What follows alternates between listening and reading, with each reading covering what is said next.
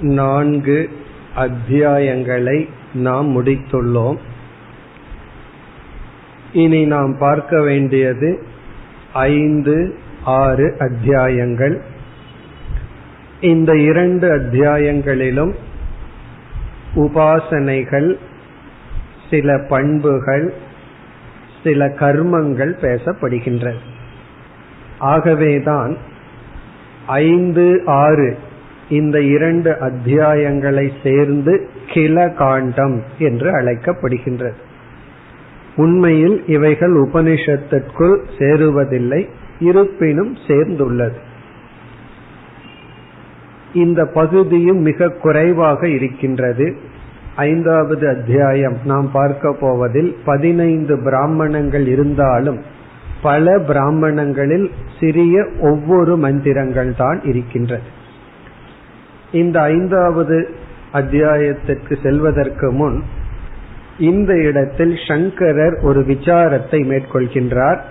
அந்த விசாரத்தை இப்பொழுது பார்ப்போம்.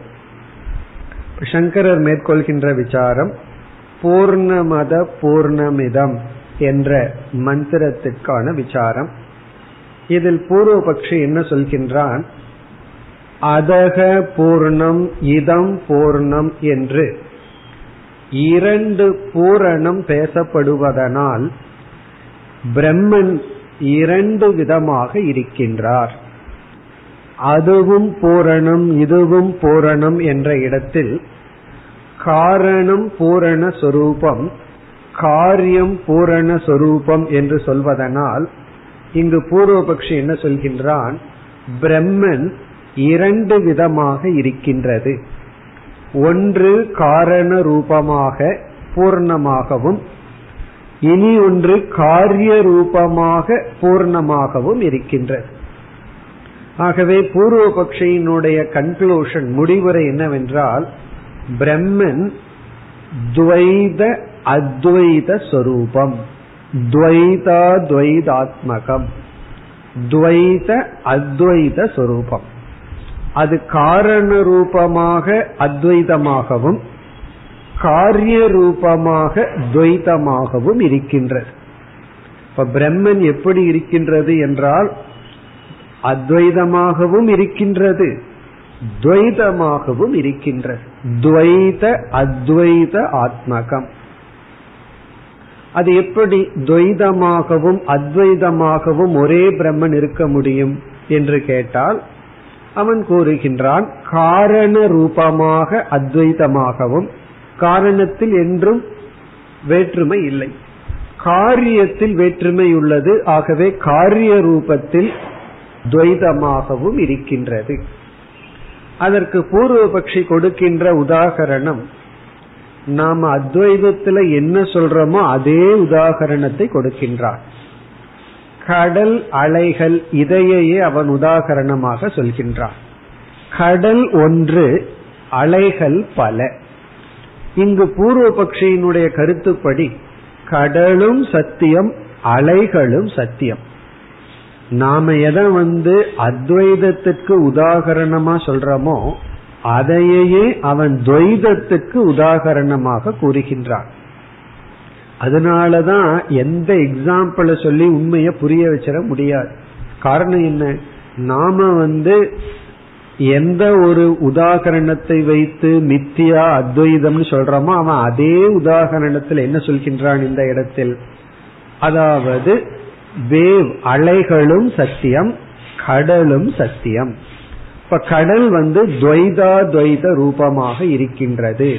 துவைதமாகவும் அத்வைதமாகவும் இருக்கின்றது. அதுபோல பிரம்மன் இருக்கின்றது. பிறகு நம்ம கேட்கிறோம் இவ்விதம் நீ கூறினால் அது எப்படி ஒரே ஒரு பொருள் விருத்த தர்மத்துடன் இருக்கும்? ஒரே ஒரு பொருள் முரண்பட்ட தர்மத்துடன் எப்படி இருக்க முடியும்? என்று கேட்டால் அதற்கு அவன் சொல்கின்ற பதில் அவஸ்தா பேதாத் என்று சொல்கின்றான். அதாவது பிரம்மனே எப்படி துவைதமாகவும் அத்வைதமாகவும் இருக்க முடியும்னா அது அவஸ்தா பேதத்துல சம்பவிக்கும். அதற்கு அவன் கொடுக்கின்ற உதாகரணம் பீஜம் அப்படிங்கிறது ஒரு அவஸ்தை விருக்ஷம் அப்படிங்கிறது இனி ஒரு அவஸ்தை. ஒரே ஒரு தத்துவம் பீஜமாக விதையாக இருக்கும் பொழுது துவைதம் இல்லாமலும் மரமாக வரும்பொழுது எப்படி துவைதமாகவும் இருக்கின்றதோ அவஸ்தா பேதாத். அதுக்கு சாஸ்திரத்துல இனி ஒரு உதாரணம் கொடுப்பார்கள். பாம்பினுடைய தன்மை எப்படிப்பட்டது? இப்ப மனுஷன் எப்படின்னா அவனுக்கு வந்து இவ்வளவு ஹைட் இருக்கு அப்படின்னு எல்லாம் சொல்றோம். பாம்புல வந்து பார்த்தோம்னா சில சமயம் நீண்டு இருக்கும். அது வந்து சுருண்டு இருந்தா ஒரு பந்து போல இருக்கும். இப்ப பாம்பு வந்து நீண்டு இருக்கின்ற சபாவமா அல்லது ஒரு பால் பந்து போல இருக்கிற சபாவமான்னு சொன்னா அவஸ்தா பேதா இரண்டு சபாவம். அது ஒரு அவஸ்தையில நல்ல சுருண்டு ஒரு பால் போல இருக்கும். இனி ஒரு அவஸ்தையில நீண்டு ஒரு குச்சி போல இருக்கும். ஆகவே அது கோலக அவஸ்தையா அல்லது தண்ட சொரூபமான்னு கேட்டா நம்ம எல்லாம் அப்படி இருக்க முடியாது. எவ்வளவுதான் சுத்தினாலும் பாம்பை போல சுத்தி இருக்க முடியாது. ஆகவே நம்மளுக்கு ஒரே ஒரு அவஸ்தை தான் குச்சிய போல் இருக்கிற அவஸ்தை தான் ஆனா பாம்புக்கு குச்சிய போல் இருக்கிற அவஸ்தையும் இருக்கு ஒரு பந்துவ போல இருக்கிற அவஸ்தையும் இருக்கு. பால். அதே போல அவஸ்தா பேதான்னு சொல்லி இங்கு காரண அவஸ்தையில அத்வைதமாகவும் காரிய அவஸ்தையில பிரம்மன் துவைதமாகவும் இருக்கின்றார். இதுதான் பூர்வபக்ஷி. பிறகு இனி ஒன்னு சொல்றான் நீ இந்த அவஸ்தா பேதத்தை ஒத்துக்கலைன்னா நான் இனி ஒன்னை உனக்கு கூறுகின்றேன். அது வந்து திருஷ்டி பேதாத் அப்படின்னு சொல்றான்.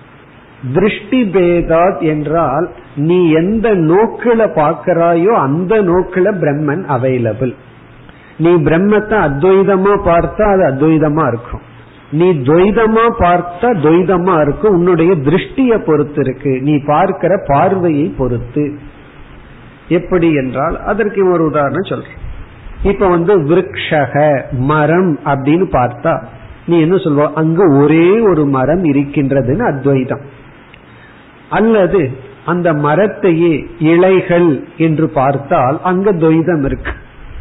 அல்லது பல மரங்கள் சேர்ந்து வனம் அப்படின்னு நீ ஒன்றாக பார்க்கலாம் அல்லது மரங்கள் என்று துவைதமாக பார்க்கலாம். ஆகவே நீ எந்த விஷன்ல பார்க்கிற அப்படிங்கறத பொறுத்து இருக்கு. அங்கு ஒரு பெரிய வனம் உள்ளது அப்படின்னு சொல்லலாம். அல்லது பல மரங்கள் இருக்கின்றதுன்னு சொல்லலாம். அல்லது ஒரு மரத்தை எடுத்துட்டா பல கிளைகள் பல இலைகள் அப்படி சொல்லலாம். அப்படி பிரம்மன் துவைத அத்வைத சொரூபம். இதுதான் சங்கரர் வந்து கடைசிய செய்யற விசாரம் இந்த பிருகதாரண்யக்கு உபனிஷத்திலேயே அத்வைத சம்பந்தமான விசாரம். அதற்கு ரொம்ப அழகா பதில் சொல்லி தன்னுடைய விசாரத்தை நிறைவு செய்கின்றார். இனி சங்கரருடைய பதிலுக்கு வருவோம். இப்ப பூர்வபக்ஷி வந்து பிரம்மன் துவைதமாகவும் இருக்கு அத்வைதமாகவும் இருக்குங்கிற அளவுக்கு முன்னேறி இருக்கான். முன்ன துவைதம்னு சொல்லிட்டு இருந்தவன் அத்வைதத்தை ஒத்துக்கிறான். ஏன்னா பூர்ணம்னு சொன்னா அது காரண அவஸ்தையில் இருக்கிறதுல ஏது துவைதம்? ஆகவே அத்வைதத்தை ஒத்துட்டு ஆனா துவைதத்தை விட முடியல. ரெண்டையும் வச்சுக்குவோமே. இது பூர்வபக்ஷியினுடைய கருத்து. இனி பதிலுக்கு வருகின்றோம். சங்கரருடைய பதில் முதலில் என்ன சொல்கின்றார்? உன்னுடைய அவஸ்தா பேதத்தின் அடிப்படையில் துவைதம் அத்வைதம் என்று நீ சொன்னால் எந்த ஒரு அவஸ்தை என்று சொல்லும் பொழுதே அங்கு விகாரம் என்று ஒன்று வந்துவிடும். ஆகவே அவஸ்தா பேதே சவிகார பிரசங்கக என்று சொல்றார். அவஸ்தா பேதம் என்ற ஒன்றை ஏற்றுக்கொண்டால் விகாரத்துடன் கூடியது என்கின்ற நிலை வந்துவிடும். சவிகாரம் என்றால் விகாரம் மாறுபாடு. பூர்வபக்ஷி சொல்லலாம். சரி விகாரம் வரட்டுமேனா? உடனே நம்முடைய அடுத்த கருத்து எது சவிகாரம் தது அனித்தியம்? எது விகாரத்திற்கு உட்பட்டதோ மாற்றத்திற்கு உட்பட்டதோ அது அனித்தியம். சரி அனித்தியமா இருக்கட்டுமேனா? எது அனித்தியம்? ததுன புருஷார்த்தம்.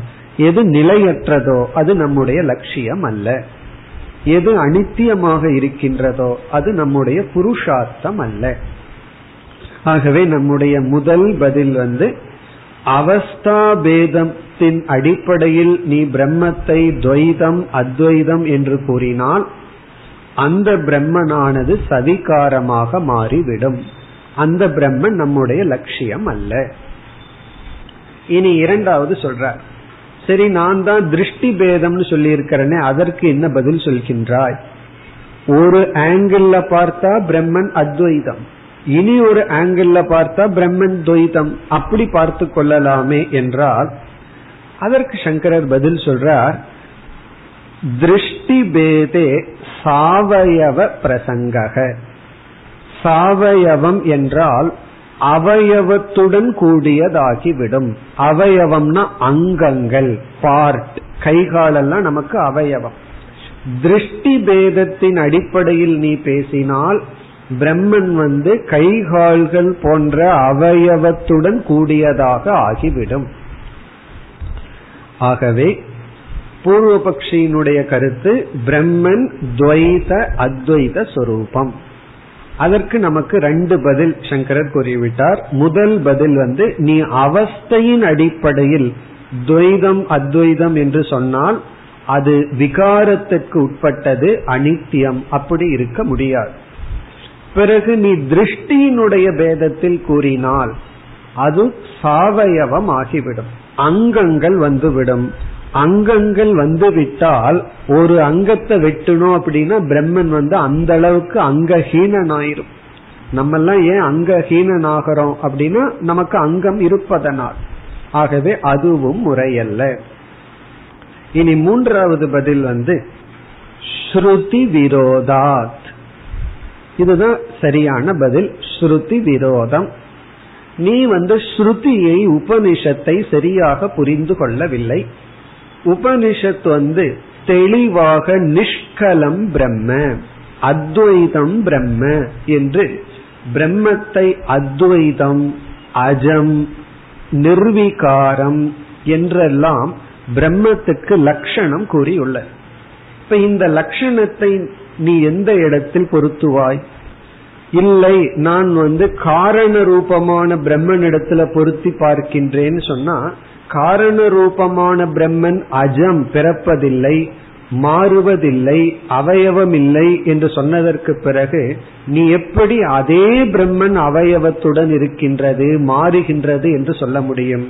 ஆகவே ஸ்ருதியானது பிரம்மத்தை நித்தியமாகவும் சத்தியமாகவும் அவயவமற்றதாகவும் கூறுகிறது. துவைத அத்வைத ரூபமாக கூறவில்லை. இனி நான்காவது கருத்து. நான்காவது கருத்தாக என்ன சொல்கின்றார்? இவன் என்ன சொன்னா பிரம்மத்தை துவைதமாகவும் வச்சுக்குவோம் அத்வைதமாகவும் வைத்துக் கொள்ளலாமே என்றால் நம்ம வந்து ரெண்டா பார்ப்போம். பிரம்மத்தை துவைதமாகவும் பார்க்கலாம். அத்வைதமாகவும் பார்த்து கொள்ளலாமே என்றால் சங்கரர் சொல்றார் நீ அந்த மாதிரி பார்க்கிறது தப்புன்னு நான் சொல்லல. நீ பார்த்துக்கோ. துவைதமா தியானம் பண்ணு. அத்வைதமா தியானம் செய். ஆனா புரிந்து கொள்ற விஷயம் வரும்போது எது எப்படி இருக்கோ அப்படித்தான் புரிந்து கொள்ள முடியுமே தவிர உன்னோட இஷ்டத்துக்கு புரிந்து கொள்ள முடியாது. இங்க ஒரு சூக்மமான கருத்தை சொல்ற அதாவது தியானத்துல விகல்பம் உண்டு திருஷ்டியில விகல்பம் உண்டு ஞானத்துல விகல்பம் இல்லை ஒருவரை எப்படி பார்க்கலாம் அப்படிங்கறதுல நமக்கு சாய்ஸ் இருக்கு. ஆனா ஒருவர் எப்படி இருக்கார் அப்படிங்கறத புரிஞ்சு கொள்றதுல சாய்ஸ் கிடையாது. இப்ப ஒருவர் தப்பு பண்ணியிருக்கார். அவரை நான் குழந்தை மாதிரி பார்த்து அந்த தப்பை ஏத்துக்கிற சாய்ஸ் இருக்கு. நம்ம செய்யலாம். இல்ல நான் அந்த தப்பை ஏற்றுக்கொள்ள மாட்டேன். அவர் பெரியவர் தெரிஞ்சே செய்யறார் அப்படின்னு நம்ம பார்க்கலாம். ஆனா தவற தவறுன்னு தான் பார்க்கறதுல சாய்ஸ் கிடையாது. நம்ம பையன் பண்ணியிருக்கான் அதனால இது தப்பில்லைன்னு எடுத்துக்கலாமான்னா நம்ம பார்க்கிறது வேற உண்மை வேறு. இப்ப இங்க என்ன சொல்கின்றார்? பிரம்மன் எப்படி இருக்கோ அதை அப்படித்தான் புரிஞ்சு கொள்ள முடியுமே தவிர அதுல உனக்கு சாய்ஸ் கிடையாது. ஆனா நீ பிரம்மத்தை துவைதமா தியானம் பண்ணலாம் அத்வைதமா தியானம் செய்யலாம் அதுல எல்லாம் உனக்கு சாய்ஸ் இருக்கு. ஆகவே பிரம்ம ஞான விஷயத்தில் விகல்ப அசம்பவாத் அப்படின்னு சொல்ற. விகல்பமானது கிடையாது. விகல்பம்னா உன்னுடைய இஷ்டத்துக்கு புரிஞ்சு கொள்ள முடியாது. எல்லாமே வச்சுக்கலாமேனா அது தியானத்திலேயோ கர்மத்திலேயோ நடக்கும். இப்ப கர்ம காண்டத்துல வந்து ஒரு குறிப்பிட்ட யாகத்துல இந்த மந்திரத்தை சொல்லணும்னு ஒரு இடத்துல சொல்லியிருக்கு. அதே யாகத்துல அதே இடத்துல இந்த மந்திரத்தை சொல்ல வேண்டாம்னு ஒரு இடத்துல சொல்லியிருக்கு. அப்ப இவர் ஜெய்மினி என்ன முடிவு செய்தார்? விகல்பம்னு முடிவு செய்யறார் விகல்பம்னா உன்னுடைய விருப்பம். நீ அந்த இடத்துல சொல்றதுனாலும் சொல்லலாம் சொல்லாம இருக்கலாம். ஏன்னா இது கர்மம். ஆனா பிரம்மத்தை இப்படி புரிஞ்சுக்கலாமா அப்படி புரிஞ்சுக்கலாமான்னு அங்க விகல்பம் கிடையாது. எப்படி இருக்கோ அப்படிதான் புரிந்து கொள்ள முடியும். ஆகவே நீ பிரம்மத்தை துவைதமாகவும் அத்வைதமாகவும் புரிந்து கொள்ள முடியாது. அது எப்படி இருக்கோ அப்படித்தான் புரிந்து கொள்ள வேண்டும். இனி ஐந்தாவது கருத்து. துவைத தர்ஷனமானது உபனிஷத்தினால் நிந்திக்கப்பட்டுள்ள காரணத்தினால். ஸ்ருத்தியா துவைத தர்ஷனம் நிந்தி தத்துவாத் ஸ்ருதியினால துவைதமானது நிந்திக்கப்பட்டு விட்டது அதாவது துவைத தர்ஷனத்தை உடையவர்கள் மரணத்திலிருந்து மரணத்திற்கு செல்கின்றார்கள். இப்படியெல்லாம் துவைதமானது நிஷேதம் செய்யப்பட்டுள்ளது. ஆனா எங்குமே அத்வைதம் நிஷேதம் செய்யப்படவில்லை. துவைதத்தை பேசியும் அதே சமயத்துல நிஷேதமும் செய்யப்பட்டுள்ளது. பிறகு சங்கரர் சொல்றார் எது நிஷேதம் செய்யப்பட்டுள்ளதோ அது நம்முடைய லட்சியம் அல்ல சாத்தியம் அல்ல உண்மை அல்ல உண்மையை யாரும் திட்டமாட்டார்கள் நீக்க மாட்டார்கள் சில பேர் எனக்கு தெரியுதுன்னு சொல்லி ஆனா முடியலன்னு சொல்வார்களே தவிர உண்மையை வந்து பொய்ன்னு சொல்ல முடியாது அதை நிந்திக்க முடியாது. ஆகவே துவைதம் பிரம்மஸ்வரூபம் அல்ல துவைதம் நிந்திக்கப்பட்டுள்ள காரணத்தினால். இனி இறுதியாக ஆறாவது கருத்து சங்கரர் கூறுவது. அப்படி என்றால் கர்மகாண்டம் எல்லாம் பொய் சொல்லுதான்னு பூர்வபக்ஷி கேட்கிறான். கர்மகாண்டம் பூரா துவைதத்தை பத்தி பேசும்போது பிரம்மன் துவைத ரூபமாக இல்லை என்றால் அப்ப கர்மகாண்டமே பொய் சொல்லுதா? பிரம்மத்திற்கு வந்து ஜெகத்காரணம்ங்கிற தன்மையை எல்லாம் கொடுத்து பிரம்மத்திற்கு பல குணங்களும் பேசப்பட்டுள்ளதே. அதாவது சர்வேஸ்வரக சர்வசக்திமான் இப்படி எல்லாம் பேசப்பட்டுள்ளது அதெல்லாம் என்ன? என்ற கேள்வி வரும் பொழுது இப்ப இங்க வந்து சங்கரருடைய பதில் இப்ப குரு வந்து சிஷ்யன் வந்து பாம்பை பார்த்து கயிறுன்னு சொல்லிட்டு இருக்கும் பொழுது குரு என்ன சொல்றார்? அந்த பாம்பானது கயிறுன்னு உபதேசம் பண்ணும்போது குருவினுடைய வாயிலையும் பாம்புன்னு சொல் வருது. இப்ப உடனே சிஷ்யம் கேட்க கூடாது நீங்களும் பொய் சொல்கிறீர்களா? நான் தான் பாம்பை பார்த்துட்டு இருந்தேன்னா உங்க வாயிலையும் பாம்புங்கிற வார்த்தை வருதேன்னா இந்த குருவினுடைய வாயில வர்றது வந்து அணுவாதம். அணுவாதம்னா அங்க பாம்பு இருக்குன்னு உபதேசிக்கின்ற வாக்கியம் அல்ல. அங்க உபதேசிக்கிற வாக்கியம் கயிறு தான். பிறகு ஏன் இவர் பாம்பு இல்லாததை ஏன் இருக்குன்னு சொல்றாருன்னா சிஷ்யனுடைய புத்திய இவர் அணுவாதம் செய்கின்றார். அதே போல வேதம் என்ன செய்கின்றதா? நாம சுவாவமா துவைதத்தை பார்த்துட்டு இருக்கோம் அந்த சுவாவத்தை அனுவாதம் சாஸ்திரம் செய்கின்றது அதனால இங்க சங்கரர் சொல்றார் ஒருத்தன் இயற்கையிலேயே பிறந்த உடனே பை நேச்சர் இயற்கையா அவன் துவைதத்தை தான் பார்க்கிறான். துவைதத்தை தான் சத்தியம் நினைச்சுக்கிறான். நம்ம எக்ஸ்ட்ராவா இது அத்வைதம்ங்கிற ஞானத்தை கொடுக்கணும். இல்லைன்னா பை நேச்சர் இத வந்து இந்த டிஃபால்ட்னு சொல்லுவாங்க. பை டிஃபால்ட் அப்படின்னு என்ன? இயற்கைய ஒன்னும் பண்ணாம விட்டா நம்ம வந்து துவைதத்தை தான் சத்தியம் எடுத்துக்குவோம். பிறகு எக்ஸ்ட்ரா இன்ஸ்ட்ரக்ஷன்னால தான் நம்ம வந்து அத்வைதம்ங்கிறத புரிஞ்சுக்கிறோம். ஆகவே இங்க ஒரு முக்கியமான கருத்து சொல்றார். வேதத்தினுடைய கர்மகாண்டம் துவைதத்தை உபதேசிக்கவில்லை. என்ன துவைதத்தை உபதேசிக்க வேண்டிய அவசியம் இல்லை அது நமக்கு ஏற்கனவே தெரியும். பிறகு அந்த துவைதத்தை இவன் எதை புருஷார்த்தம்னு நினைக்கிறானோ அதுல வைராகியம் வராத காரணத்தினால் அதை புருஷார்த்தமா வைத்துக்கொண்டு சில சாதனைகளை கூறுகின்றது. அப்போ ஞான காண்டம் அத்வைதத்தை உபதேசிக்கின்றது. சரி கர்ம காண்டம் என்னதான் புதுசா உபதேசிக்குதுன்னா அது வந்து தர்மம். இந்த யாகத்துக்கு இந்த புண்ணிய பலன் அப்படின்னு சாதனா சாத்தியம் புண்ணியத்தை பற்றியும் தர்மத்தை பற்றியும் தான் உபதேசிக்கின்றது. அது மட்டுமல்ல அந்த புண்ணியம் தர்மம் இவைகள் சத்தியமா மித்தியாவான்னு பேசல. சத்தியம்னு சொல்லல மித்தியான்னு சொல்லல. அதனுடைய டாபிக் வந்து அதிர்ஷ்ட பலனை பற்றி வர்ணாசிரம தர்மத்தை பற்றி சில யாகத்துக்கு புண்ணிய பலன் எப்படி வருது எப்படி யாகம் பண்ணணும் இதுதான் பேசுகின்றது. ஆகவே துவைதம் பொய்யாக நாம் உபதேசித்தாலும் கர்மகாண்டத்திற்கு எந்த கேடும் வருவதில்லை என்று சொல்லி பிறகு முடிவுரை செய்கின்றார். யார் துவைதத்தை நீக்க முடியவில்லையோ அவர்களுக்கு கர்மகாண்டம் ஒரு படியாக யாருக்கு வந்து துவைதத்திலிருந்து விடுதலை அடையும் பக்குவம் வந்து விட்டதோ அவர்களுக்கு ஞான காண்டமுமாக இந்த ஞான காண்டம் முமுட்சுக்களுக்கு உதாசீனனுக்கும் ஆசை உடையவர்களுக்கும் சித்த சுத்தி வேண்டுபவர்களுக்கும் கர்மகாண்டம் என்று சொல்லி தன்னுடைய விசாரத்தை நிறைவு செய்கின்றார். இத்துடன் சங்கரருடைய விசாரம் நிறைவு பெறுகின்றது. அதாவது ஐந்தாவது அத்தியாயத்தின் ஆரம்பத்தில் பூர்ணமத பூர்ணமிதம் என்ற சாந்தி பாடத்தில் அமைந்துள்ள விசாரம் இது. இனி நாம் ஐந்தாவது அத்தியாயத்திற்குள் செல்ல வேண்டும். இந்த அத்தியாயத்தில் பதினைந்து செக்ஷன் பகுதிகள். அதில் அனைத்தும் உபாசனைகள் பண்புகள் பிரார்த்தனைகள் இவ்வளவுதான். இதில் நம்ம முதல் பகுதிக்கு இப்பொழுது செல்வோம். நாம் முதல் செக்ஷனுக்கு இப்பொழுது போவோம் பக்கம் நானூற்றி ஒன்று ஓம் கம் பிரம்ம கம் புராணம் वायुरं कम् इतिह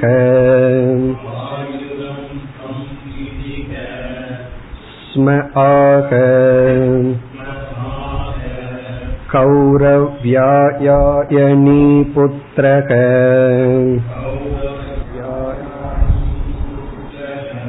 वेदोऽयम् ब्राह्मणा विदुः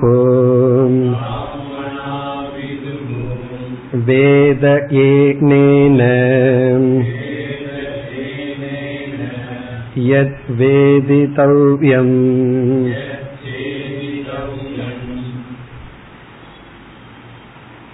இந்த ஒரே மந்திரம் ஒரு பிராமணம் இப்படித்தான் இந்த ஐந்தாவது அத்தியாயத்தில் பல பிராமணங்களில் ஒவ்வொரு மந்திரங்கள் இங்கு ஓங்கார உபாசனம் பேசப்பட்டுள்ளது ஓங்கார உபாசனம்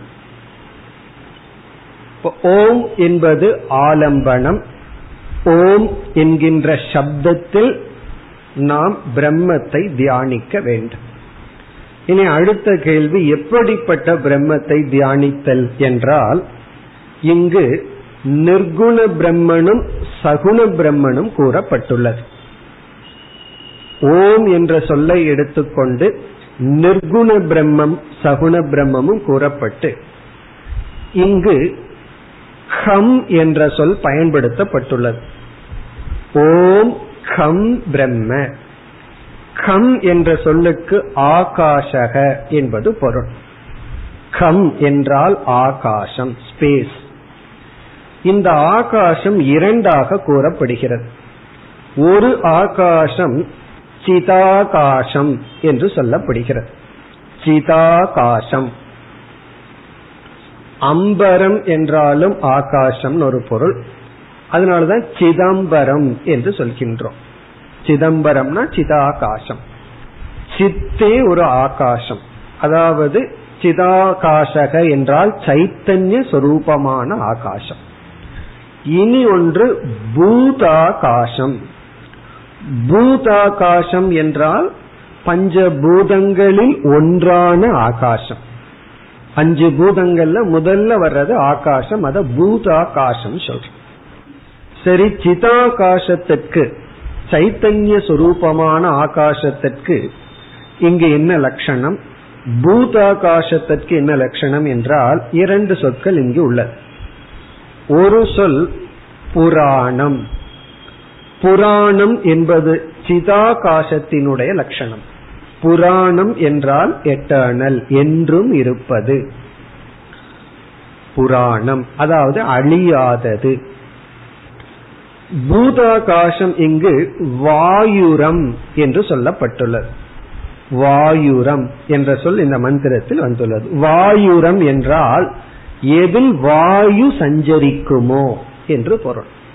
நமக்கு புரியறதுக்காக இந்த ஸ்பேஸ்னா என்னன்னு? சில பேர்த்துக்கு ஸ்பேஸே புரியாது. ஆகாசம்னா என்னன்னா கொஞ்ச நேரம் யோசிப்பார்கள் அப்ப அதுக்கு என்ன பண்றதுன்னா இந்த காத்து எதுல சஞ்சரிக்குமோ அதுதான் ஆகாசம்னா புரிஞ்சிடும் வெற்றிடம். வெற்றிடம்னா காற்று இல்லைன்னு சொல்லுவார்கள். அதனாலதான் உபனிஷத் இங்கு வாயுரம் கம். இங்கு என்ன செய்யப்படுகிறது? புராணம் கம் என்றால் அந்த சிதாகாச பிரம்மத்தை நானாக தியானிக்க வேண்டும். இது நிதித்தியாசன ரூபமான தியானம். அப்ப நம்ம வந்து புராணம் கம் அப்படின்னு எடுத்துட்டோம் அப்படின்னா ஓம் என்ற ஒரு சப்தத்தை எடுத்துட்டு அது அமாத்திரா ரூபமானதுன்னு சொல்லி எடுத்துக்கொண்டு அந்த அமாத்திரா ரூபமான ஓம் சிதாகாசத்தை குறிக்கின்றது. புராணமான ஆகாசத்தை குறிக்கின்றது. அது என்றும் நிறைந்தது. அது நானாக இருக்கின்றேன் என்று தியானிப்பது நிதித்தியாசனம். இல்லை எனக்கு அது புரியவில்லை. என்னால நிதித்தியாசனம் எல்லாம் செய்ய முடியாதுன்னா வாயுரம் கம். பிறகு வந்து உடனே சகுனத்துக்கு வந்து விட வேண்டும். இந்த சிதாகாசத்தை விட்டு பூதாகாசத்தை வந்து அந்த ஓங்கிற சப்தம் சப்த ரூபமானது அது வந்து நாத பிந்து கலா என்று சொல்வது போல அது பல சப்தங்கள் ரூபமானது என்று எடுத்துக்கொண்டு அதில் ஆகாசம் பிரம்ம என்று எந்த ஆகாசம்? விரிந்து கிடக்கின்ற ஆகாசம் பிரம்ம என்று தியானித்தல். சகுன பிரம்ம தியானம். ஒருவர் வந்து இந்த ஆகாசத்தையே பார்த்துட்டு இருந்தா மனசு என்னமோ பண்ணுது அப்படின்னு சொன்னார். மேல வேடிக்கை பார்த்தா மனசு வந்து என்னமோ பண்ணுதுன்னா. என்ன பண்ணுதுன்னு கேட்டா நம்ம சின்ன சின்ன பிரச்சனைக்கெல்லாம் ரகலை பண்ணிட்டு இருக்கிறோமே அதெல்லாம் தப்புன்னு தெரியுது அப்படின்னு சொன்னாங்க. அப்ப கொஞ்சம் நல்லாவே பாருங்கன்னு சொல்ல வேண்டியது இருக்கு. ஒரு சின்ன ப்ராப்பர்ட்டிக்கு ரகலை பண்ணிட்டு இருக்கிறது. இதெல்லாம் எவ்வளவு சில்லியா இருக்கு ஆகாசம் எவ்வளவு பறந்து இருக்குன்னா சரி அப்படி பார்த்து பறந்த மனப்பான்மை அடைய வேண்டும். அப்படி இந்த ஆகாசத்தை நம்ம வந்து தியானிக்க வேண்டும். நம்ம மனதும் விரிவை அடைவதற்காக. இப்ப அதுதான் இங்கு தியானமாக சொல்லப்பட்டுள்ளது. இப்ப இங்கு தியானம் என்னவென்றால் ஓம் என்ற சப்தத்தை எடுத்துக்கொண்டு அந்த ஓம் என்ற சப்தத்தில் ஆகாசத்தை பிரம்மனாக தியானித்த அந்த ஆகாசம் இரண்டு. ஒன்று சைத்தன்ய ரூபமான நிர்குண பிரம்மன் இனி ஒன்று சகுன பிரம்மத்தை குறிக்கின்ற இந்த ஆகாசம். அது சொல்லப்பட்டு பிறகு வந்து ஓங்காரத்தின் பெருமை பேசப்படுகிறது. இங்க வந்து ஒரு ரிஷி என்ன சொல்றாரா? ஓங்காரமே வேதம் என்று ஓம் இஸ் ஈக்வல் டு வேதம் என்று சொல்கிறாராம் ஏன்னா நம்ம எல்லாம் மாண்டூக்கியத்துல படிச்சிருக்கோம். அந்த ஓம்ங்கிறதுல இருந்து தான் எல்லாமே வருகின்றது.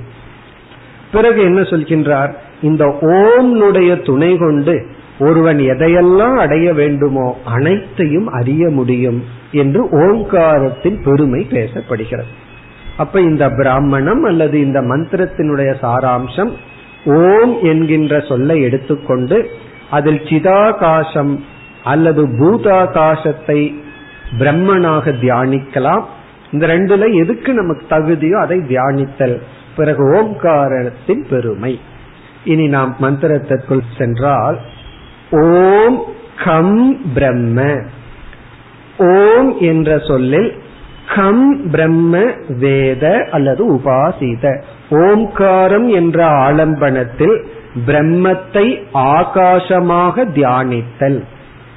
ஓங்கிற சப்தத்துல கம் பிரம்ம பிரம்மத்தை ஆகாசமாக கம்னா ஆகாசமாக தியானித்தல். சரி எப்படிப்பட்ட ஆகாசம்? உபனிஷத் விளக்குகின்றது. கம் புராணம்.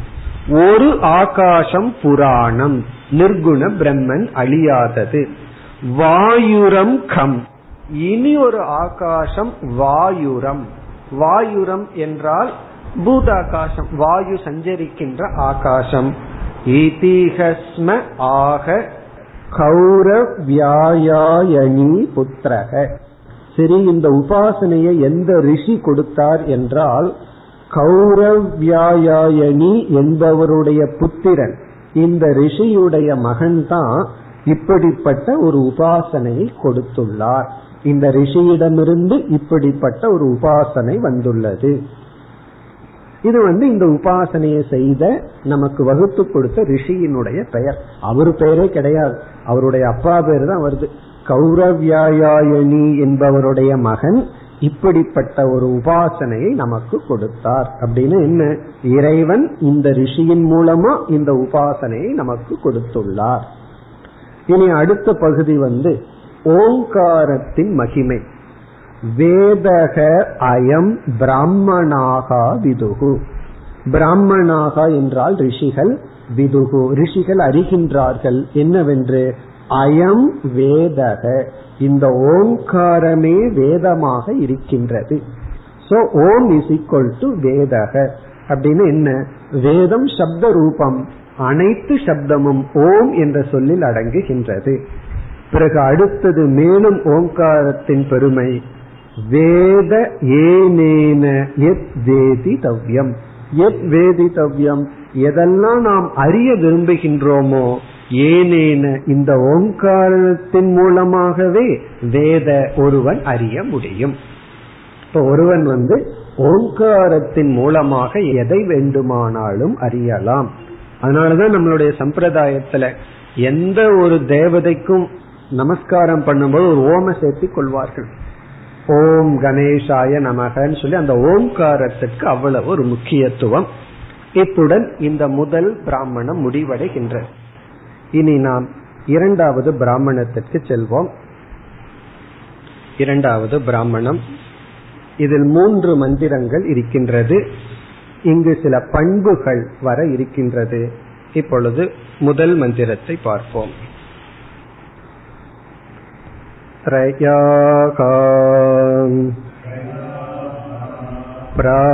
प्राजापत्याः प्रजापतौ पितरी ब्रह्मचर्यम् ऊक्षुः देवा मनुष्या असुराः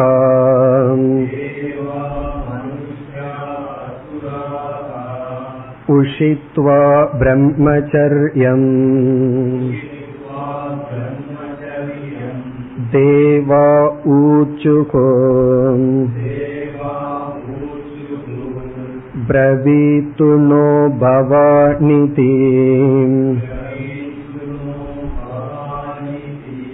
तेभ्योह एतत् अक्षरम् उवाच द इति व्यज्ञासिष्टा इति व्यज्ञासिष्मेति क ऊचुः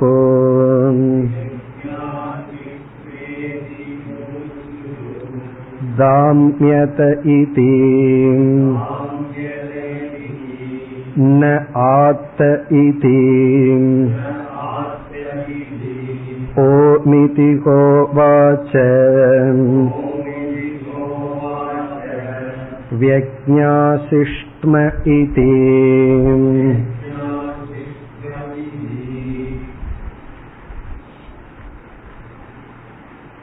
இந்த இரண்டாவது பிராமணத்தில் சிறிய கதையின் மூலமாக மூன்று வேல்யூஸ் மூன்று பண்புகள் உபதேசிக்கப்படுகின்றது.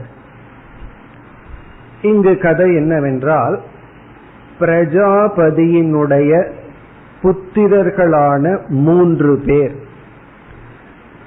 பிரம்மச்சரிய வாசம் இருந்து பிரஜாபதியிடம் தன்னுடைய தந்தையிடம் எங்களுக்கு உபதேசம் செய்யுங்கள் என்று கேட்கின்றார்கள். அதாவது மூன்று பேர் ஒருவர் தேவர் இனி ஒருவர் மனிதர் இனி ஒருவர் அசுரர். தேவர்கள் மனிதர்கள் அசுரர்கள் இந்த மூன்றுமே பிரஜாபதியினுடைய புத்திரர்கள் தான் இவர்கள் வந்து தன்னுடைய தந்தையிடம் வசித்து மூவரும் எங்களுக்கு உபதேசத்தை செய்யுங்கள் அப்படின்னு கேட்கின்றார். பிறகு வந்து மூவருக்கும் இவர் ஒரே ஒரு உபதேசத்தை தான் செய்கின்றார். மூவருக்குமே ஒரே ஒரு உபதேசம்.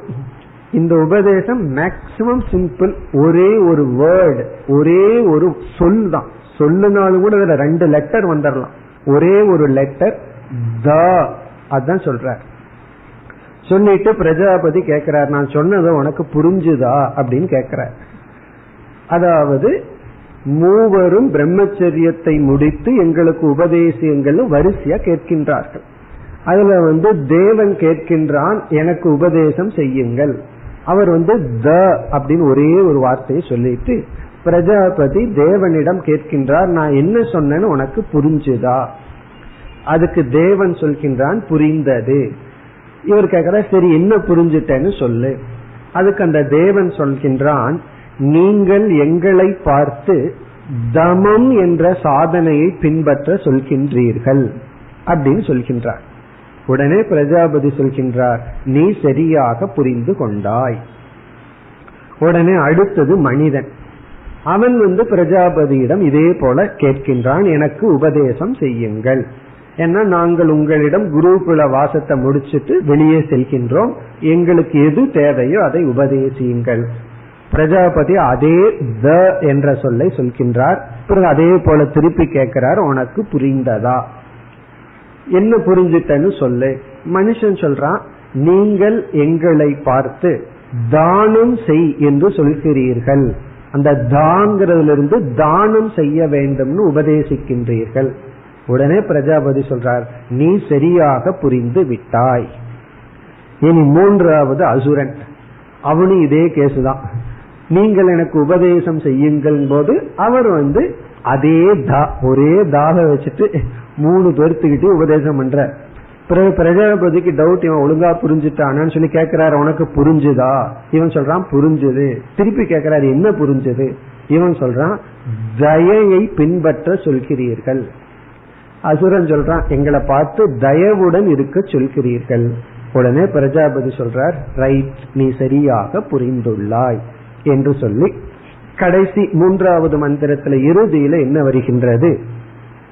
இந்த மூன்றுமே மனுஷன் பின்பற்ற வேண்டித்தது. அது சங்கரருடைய கன்க்ளூஷன் இந்த மூன்று நமக்கு உபதேசிக்கிறதுனால தமக தானம் தயா.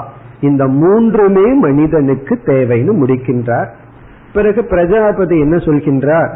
இது வந்து நான் செய்யற உபதேசம் அல்ல தெய்வீ வாக் இதைத்தான் உபதேசித்துக் கொண்டு இருக்கின்றது தெய்வீக வாக் அப்படின்னு இங்க பிரஜாபதி சொல்வது இடியை சொல்கின்றார் தண்டர் இந்த இடி என்ன சொல்லுதான் தா தா தா அப்படின்னு சொல்லி நம்ம எல்லாம் பார்த்து இந்த பண்புகளை பின்பற்றுங்கள் என்று சொல்கின்றதாம். அதுதான் கதை. இதுல மூன்று வேல்யூ இதுல வந்து பல கருத்துக்கள் இருக்கின்றது. ஒன்று நமக்கு என்ன பலகீனமோ அதை நாம் முயற்சி செய்து அந்த பலகீனத்தை நீக்க வேண்டும். பிறகு குருவினுடைய உபதேசத்துல அவரவர்களுடைய அபிப்பிராயப்படி புரிந்து கொள்கின்றார்கள். அதுதான் இங்கு சொல்லப்படுகிறது. நாம் இப்பொழுது மந்திரத்திற்குள் சென்று பார்ப்போம்.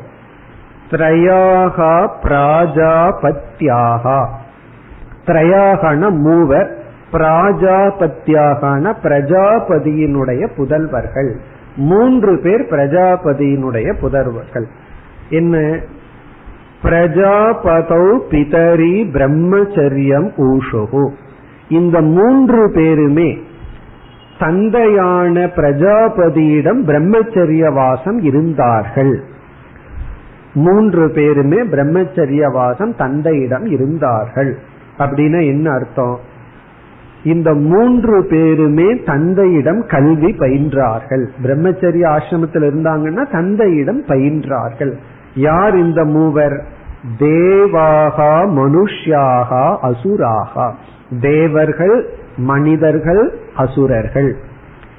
உஷித்துவா பிரம்மச்சரியம். பிரம்மச்சரியத்தை முடித்து அதாவது தன்னுடைய தந்தையிடமே இந்த மூவரும் பயில வேண்டிய சாஸ்திரத்தை பயின்று அவர்கள் தந்தையிடமிருந்து வெளியே செல்கின்றார்கள். குருகுலத்திலிருந்து வெளியே போறது போல வெளியே போகும் பொழுது அவரவர்களுடைய தனிப்பட்ட வாழ்க்கைக்கு செல்வதற்கு முன் ஒவ்வொருவரும் எங்களுக்கு இறுதியாக எது தேவையோ அதை உபதேசியுங்கள் அப்படின்னு கேட்கின்றார்கள். முதல்ல தேவன். இப்ப இந்த மந்திரத்துல வந்து தேவனை பற்றி வருகிறது. தேவாகா ஊச்சுகு தேவர்கள் கேட்கின்றார்கள். பிரவீத்து நக பவானிதி. நகன எங்களுக்கு பிரவீது. நீங்கள் தயவு செய்து எங்களுக்கென்று ஏதாவது உபதேசிப்பதிருந்தால் உபதேசியுங்கள். தேபியோக ஏதத் அக்ஷரம் உவாச்ச. அந்த தேவர்களுக்கு இந்த அக்ஷரம் இந்த ஒரு எழுத்தை உபதேசித்தார். அது என்ன? த இதி. த என்ற சொல். பிறகு இப்பொழுது பிரஜாபதி கேட்கின்றார். வியக்ஞா சிஷ்டா இதி. இங்க நம்ம தீர்க்கமா இழுத்து படிச்சோம் மூணுன்னு ஒரு சொல் இருக்கு. அது வந்து மூன்று மாத்திரையில படிக்கணும். அது எதை குறிக்குதுன்னா கேள்வியை குறிக்கின்றது. வியக்ஞாசிஷ்டா என்றால் உங்களுக்கு புரிந்ததா என்று கேட்கின்றார். உடனே இவருடைய பதில் வந்து வியக்ஞாசிஷ்ம இதி எங்களுக்கு புரிந்தது. புரிந்ததான்னு குரு தன்னுடைய தந்தை கேட்க தேவர்கள் புரிந்தது என்று சொல்ல பிறகு மீண்டும் என்ன புரிஞ்சதுன்னு சொல்ல வேண்டுமே? தாமியத இதி நக. எங்களுக்கு தாமியதன தமத்தை பின்பற்றுங்கள் என்று உபதேசிக்கின்றீர்கள். இதத்தான் நீங்க சொன்னீர்கள். உடனே பிரஜாபதி சொல்றார். ஓம் இதிக உவாச்ச. ஆச்ச என்றால் கூறினீர்கள். நீங்கள் எங்களுக்கு தமத்தை பின்பற்ற வேண்டும் என்று கூறினீர்கள் சொன்ன உடனே பிரஜாபதி ஓம் இதிக வாச்ச ஓம் என்றால் சரிதான். அந்த காலத்துல வந்து ஓம்ங்கிற சொல் ஓகே அப்படிங்கிற அர்த்தத்திலையும் பயன்படுத்தப்பட்டது. இன்னைக்கு சம்ஸ்கிருதத்துல ஓம் அப்படின்னு சொன்னா ஓகே சரி. ரைட் அப்படிங்கிற அர்த்தத்துல வழக்கத்துல ஸ்போக்கன்ல பயன்படுத்துவோம். இன்னும் வந்து ஸ்ரீலங்காவில வந்து ஓம்ங்கிற வார்த்தையை பயன்படுத்துவார்கள். சாதாரண வழக்கத்துல சரி அப்படிங்கிறதுக்கு ஓம்னு பயன்படுத்துவார்கள். அது வந்து உபனிஷத்திலேயே வந்துள்ளது. பிரஜாபதி ஓம் ஓம்னா ஓகே நீங்கள் சரியாக புரிந்துள்ளீர்கள். பிறகு மீண்டும் பிரஜாபதி கன்ஃபார்ம் பண்றார். வியக்ஞா சிஷ்ட இது நீங்கள் சரியாக புரிந்து கொண்டீர்கள். ஏன்னா தேவர்கள் வந்து சத்துவ பிரதானம். சத்துவ பிரதானமாக இருப்பவர்களுக்கு பலகீனம் வந்து இந்திரியத்துல இருக்கும். இந்த பாட்டு கேட்டுட்டு இருக்கிறது அல்லது வந்து எப்பொழுதுமே இந்திரியங்கள்லேயே அவர்களுக்கு சுகம் இருக்கு. ஏன்னா அவர்களுக்கு ரஜோகுணம் இல்லாததுனால அங்கே இங்கே ஆட மாட்டார்கள் ஓட மாட்டார்கள் அப்ப என்ன பண்ண ஒரே இடத்துல இருப்பார்கள். அப்ப வந்து இந்த புஸ்தகம் படிக்கிறது இலக்கணம் படிக்கிறது இப்படி அவர்களுக்கு வந்து அந்த இந்திரியத்துலதான் பலகீனம் இருக்கு. ஆகவே தேவர்கள் வந்து எப்பொழுதுமே அவர்கள் சொர்க்கலோகத்துல நாட்டியம் இசை போன்றவற்றிலேயே கவனம் செலுத்தி இந்திரிய பலகீனத்துடன் இருப்பதனால் அவர்களுக்கு வந்து தமம் என்பது சாதனையாக கூறப்படுகிறது. இது வந்து சத்துவ பிரதானமாக இருக்கின்ற ஜீவர்களுக்கு கவனமாக பின்பற்ற வேண்டியது தமம். இனி அடுத்தது யாருன்னா நம்ம. நம்மள ரஜ பிரதானமானவர்கள் அதனாலதான் இந்த உலகம் கர்ம பூமின்னு சொல்றோம். கர்ம பூமின்னா செயல் செய்ய பிறந்துள்ளோம். ஆகவே ரஜ பிரதானமாக இருக்கிற நாம என்ன செய்வோம்? செயல்படுவோம் பொருளை சம்பாதிப்போம். உடனே அதுல வந்து லோபம்னு வந்துடும் ரஜோகுணத்தினுடைய வெளிப்பாடு லோபம். இப்ப லோபம்னு ஒரு குணம் நம்ம இடம் வந்து விட்டால் அதுல இருந்து எப்படி வெளிப்படுவதுனா தானத்தினால். ஆகவே அடுத்தது வந்து தானம் வருகின்றது. இதே கதை தான் மனிதன் இப்பொழுது கேட்கின்றான். இரண்டாவது மந்திரத்தை படிப்போம். अतः एनम् मनुष्या ऊचुः ब्रवीतु नो भवानिति तेभ्योह एतदेव अक्षरम् उवाच द इति व्यज्ञाशिष्टा इति व्यज्ञाशिष्म इति क ऊचुः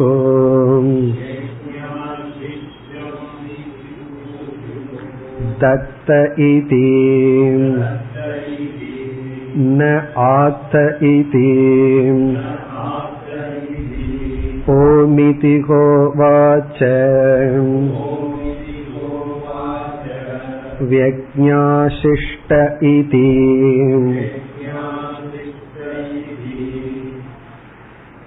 இதே போல்தான் ஏனம் இந்த தந்தையிடம் மனுஷ்யாகா ஊச்சுகு மனிதர்கள் இப்பொழுது கேட்கின்றார்கள் பிரவீதுனோ பவாநிதி எங்களுக்கு மனிதர்களாக எங்களுக்கு உபதேசம் செய்யுங்கள்.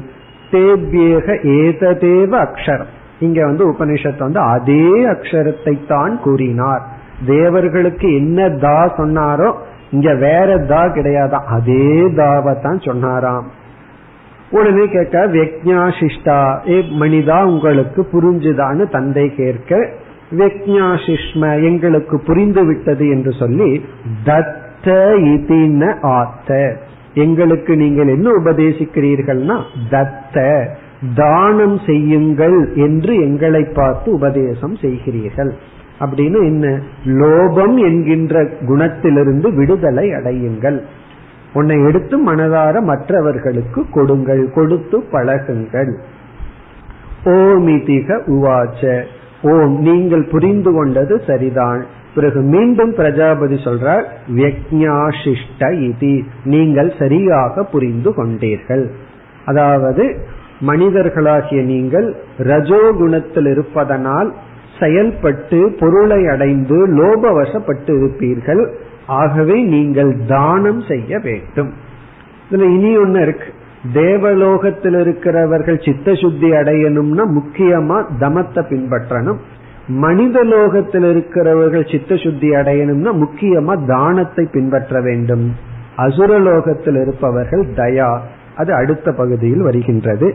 அடுத்த பகுதியில் அசுரர்களுடைய பேச்சு பிறகு பிரஜாபதி என்ன சொல்றார் இதைத்தான் இயற்கை உங்களுக்கு உபதேசித்துக் கொண்டிருக்கின்றது என்று சொல்லி இந்த பிராமணம் முடிவடைகின்றது மூன்றாவது மந்திரம் அதகைனம் அசுரா ஊச்சுகோ ब्रवीतु नो भवानिति तेभ्योक एततेव अक्षरम् उवाच द इति व्यज्ञाशिष्टा इति व्यज्ञाशिष्म इति ह ऊचुः दयध्वमिति न आथ इति ओमिति होवाच व्यज्ञाशिष्ट इति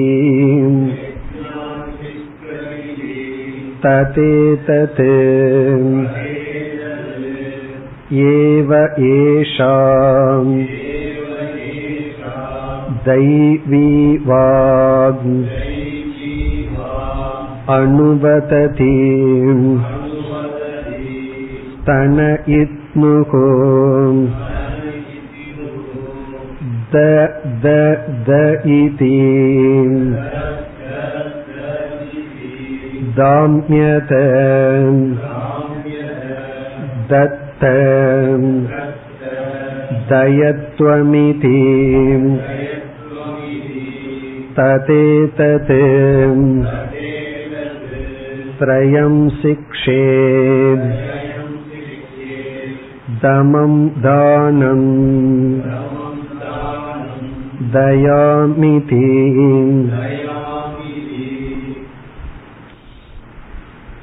முதல் பகுதியில் அசுரர்கள் அதகேனம் அசுராக ஊச்சுகு அதாவது பிரம்மச்சரியத்தை முடித்து தந்தையிடமிருந்து அவரவர்கள் வாழ்க்கைக்கு செல்லும் பொழுது ஒவ்வொரு அவராக வந்து கேட்கின்றார்கள். பிறகு அசுரர்கள் கேட்கின்றார்கள் பிரவி துணோ பவானிதி எங்களுக்கு என்ன தனிப்பட்ட விதத்தில் உபதேசம்?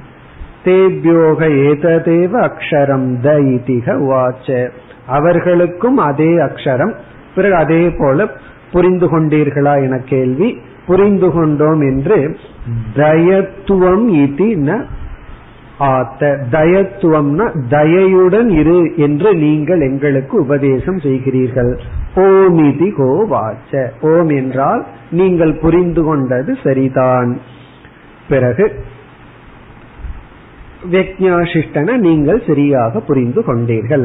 இத்துடன் இந்த பகுதி முடிந்து அடுத்தது பிரஜாபதி என்ன சொல்கின்றார்?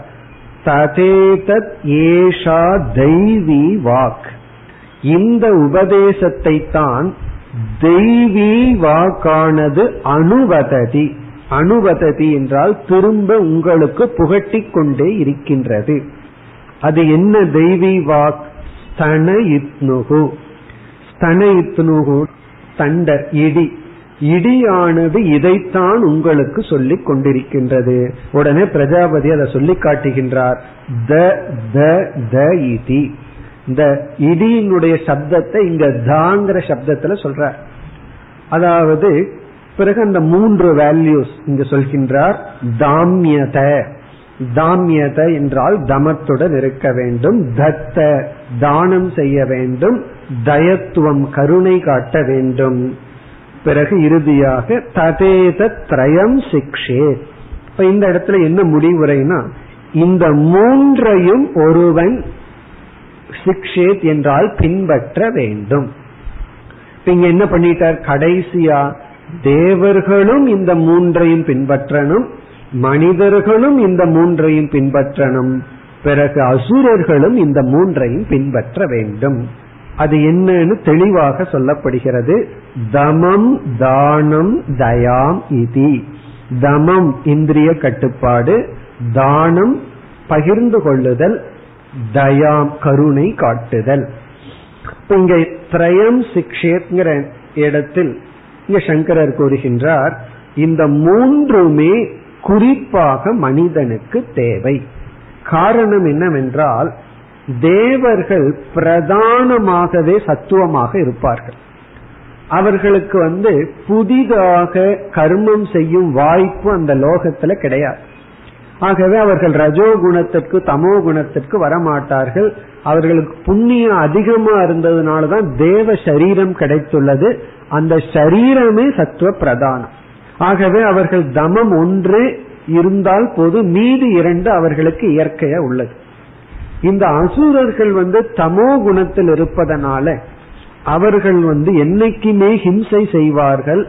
ஆகவே அவர்கள் குறிப்பா பின்பற்ற வேண்டித்தது வந்து தயா. ஆனா மனிதனுக்கு வந்து மூன்று குணமும் போய் போய் வருமா. ஒரு நேரத்துல சத்துவ குணத்தில் இருப்பான். இனி ஒரு நேரத்துல ரஜோ குணம் இனி ஒரு நேரத்துல தமோ குணம். அதனாலதான் இந்த மனுஷனை ஹேண்டில் பண்றது கஷ்டம்னு தான் மிஷினை எல்லாம் கண்டுபிடிச்சிட்டு இருக்கோம். இப்பெல்லாம் வந்து எல்லாமே மிஷின் ஏன் பண்ணுதுன்னா அதுக்கு வந்து பிளக்சுவேஷன் இருக்காது காரணம் என்ன? ஒரே பால் பேசாம பண்ணிடுது. இந்த மனுஷன் எந்த நேரத்துல எந்த மூடுல எப்படி பண்ணுவான்? மூடு நல்லா இருந்தா அன்னைக்கு ப்ரொடக்ஷன் நல்லா இருக்கு. மூடு நல்லா இல்லைன்னா ஒழுங்கா செய்ய மாட்டான். அவனை சூப்பர்வைஸ் பாக்குறதுக்கு ஒரு ஆள் வேணும். சூப்பர்வைசருக்கு ஒரு சூப்பர்வைசர் தேவை. அதனாலதான் இந்த மனுஷனுக்கு மட்டும் குண வேறுபாடு ரொம்ப இருக்கான் அப்படின்னா என்ன அர்த்தம்? இந்த மூன்று பலகீனமும் மனுஷனுக்கு இருக்கு. இந்திரிய கட்டுப்பாடும் இல்லை லோபமும் உண்டு பிறகு வந்து கருணையும் இருப்பதில்லை. ஆகவே சங்கரருடைய கருத்து இறுதியில இது வந்து மனுஷனுக்கே குறிப்பாக மூன்றும் தேவைப்படுகிறது. அதுவும் உபனிஷத்து வந்து திரயம் சிக்ஷேத்துன்னு சொல்லப்பட்டது.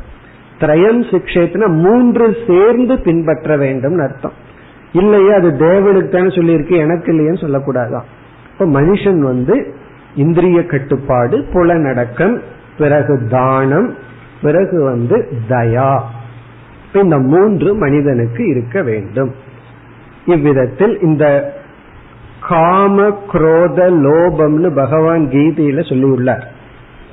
அது வந்து இதனுடைய அடிப்படையில். இந்த மூன்றையும் விட வேண்டும். அதாவது தெய்வாசுர சம்பத்துல வந்து பதினாறாவது அத்தியாயத்துல கடைசியில இந்த மூன்றும் தான் நரகத்துக்கு துவாரம்னு சொன்னார். இந்த மூன்றையும் பகவான் தேர்ந்தெடுத்ததற்கு காரணம் காமம் அப்படிங்கறது வந்து தமம் இல்லாததனுடைய விளை. ஆசைப்பட்டதையெல்லாம் சாப்பிட்டு அனுபவிச்சுட்டு இருந்த என்ன ஆகும் ஆகவே ஆசையை குறைக்கணும் அது வந்து தமம். குரோதம். குரோதம் அப்படிங்கிறது வந்து உங்களுக்கு தயா இல்லாததனுடைய விளைவு. குரோதம் வெறுப்பு. குரோதத்துலதான் ஹிம்சப்படுத்துவோம். ஒருவருக்கு கோபம் வந்துட்டா தானே ஹிம்சை செய்கிறார்கள். அப்போ குரோதத்தை நீக்கணும்னா தயைய கொண்டு வரணும். பிறகு லோபம். லோபத்தை நீக்கணும்னா தானத்தை கொண்டு வரணும். ஆகவே உபனிஷத்துல இந்த மூன்று வேல்யூ சொன்னதைத்தான் பகவான் வந்து அசுர சம்பத்துகளாக இந்த மூன்றுக்கு ஆப்போசிட்டா சொல்லியிருக்கார். அப்ப இந்த மூன்றிலிருந்து விடுதலை அடையணும்னா இந்த மூன்று வேல்யூவை பின்பற்றணும். ஆசைய விடணும் என்றால் தமத்தை பின்பற்றணும். இந்திரிய கட்டுப்பாடு பண்ண பண்ண ஆசையானது நீங்கி விடும் இந்திரியத்துக்கு விஷயத்தை கொடுத்துட்டு இருக்கிறதுக்கு ஆசை வளர்ந்து கொண்டே இருக்கும். பிறகு வந்து தயா வேணும் அப்படின்னா குரோதத்தை விடணும்னா தயை வேணும். கோபம் ரொம்ப வருதுன்னா கருணையை வளர்த்தி கொள்ள வேண்டும். பிறகு லோபத்திலிருந்து விடுதலை அடையணும்னா தானத்தை பின்பற்ற வேண்டும்.